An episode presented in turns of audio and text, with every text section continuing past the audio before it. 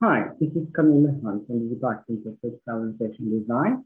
And one of the courses that I'm going to teach you this semester is TEXT 343 Print Design 2.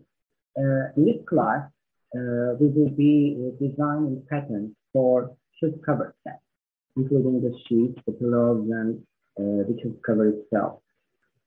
Um, the outcomes of this class is um, are actually um, to uh, to understand the fundamentals of designing this designing a pattern collection for a chip cover set, and of course experiencing digital print technique, uh, sublimation transfer technique, and also uh, the screen printing technique. Um,